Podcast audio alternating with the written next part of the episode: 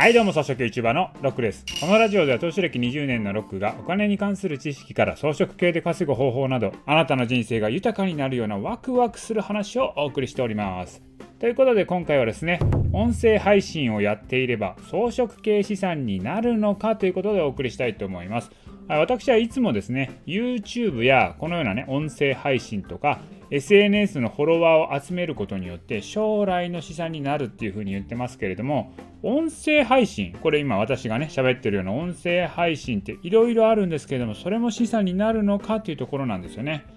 これね最近思ったんですけども少し課題があるなと思いました。それ何かというと今ですね音声配信プラットフォームがどんどん出てきてるんですよね。まあ音声って手軽さゆえのこれ乱立なんですけれども音声プラットフォームを作る側も音声配信する側もですね動画に比べるとはるかにハードルが低いわけなんですよね。だから新しいサービスがポコポコ出てるんですよ。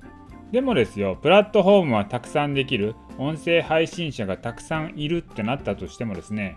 リスナー側の耳っていうのは有限なのですでにねもうリスナーの耳の奪い合いっていうのが始まってるんですよね。例えば新しい音声プラットフォームが出るとこれまであったプラットフォームがいきなり過疎化するみたいなことが起きてるんですよ。まあ最近ねクラブハウスっていうのができたんで、まあ、いろんなところのね音声プラットフォームで人が減ってるっていうのが起きてます。でこれからもですね新しいプラットフォームがねどんどん出てくるというふうには言われてますね。だからもう音声配信業界ってカオス状態なんですよね。でもですよこれ動画業界はやっぱり YouTube 一強なんですよ。だから YouTube のフォロワーを持っていると安定感はあるんですけれども音声配信プラットフォームに関してはやっぱりプラットフォームが分散しちゃっているのでフォロワーの価値っていうのがかなり低いんですよ。要はアクティブフォロワーが少ないんですね。だからリスナー側もプラットフォームを渡り歩いていくので、まあ、定住しないと。だから一度ねフォロワーを囲ったとしてももうそこのフォロワーはすでにね生きてないフォロワーである可能性もあるということです。じゃあ音声配信っていうのは資産化できないのかっていうことなんですけども音声のコンテンツ自体これはですね将来にも生きてくると。だから一度作った音声コンテンツこれはねどこのプラットフォームに行っても使い回しができるんですよね。でここで注意が必要なのはこの音声のコンテンツをですね音声プラットフォームに依存した状態で音声を残しているとそのプラットフォームがなくなっちゃったらですね何も残らなくなっちゃうんですよね。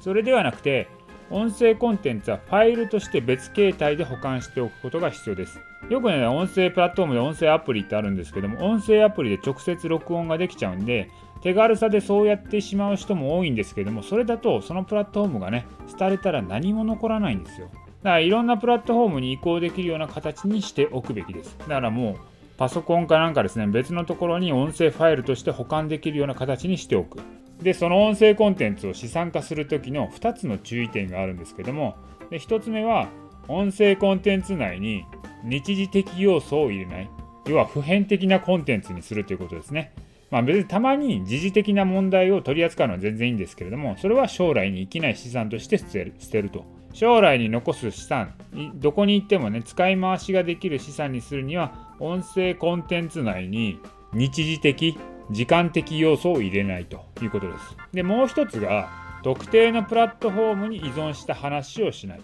な例えばヒマラヤだったらこうだとか、スタンド FM だったらこうだとか、ポッドキャストだったらこうだとかっていうね、そこのリスナーさんに向けた話をしちゃうと、他のプラットフォームに移行できないんですね。将来の資産として残しづらいということになります。はいまあ、そういう点を注意してですね、将来の資産形成、これ音声においても資産形成をしていけばいいかなというふうに思います。はい。ということで今回はですね、音声配信をやっていれば装飾系資産になるのかということなんですけれども、音声のコンテンツをですね、残せる形にしてないと資産化はできないよということをお送りいたしました。今回の音声は以上です。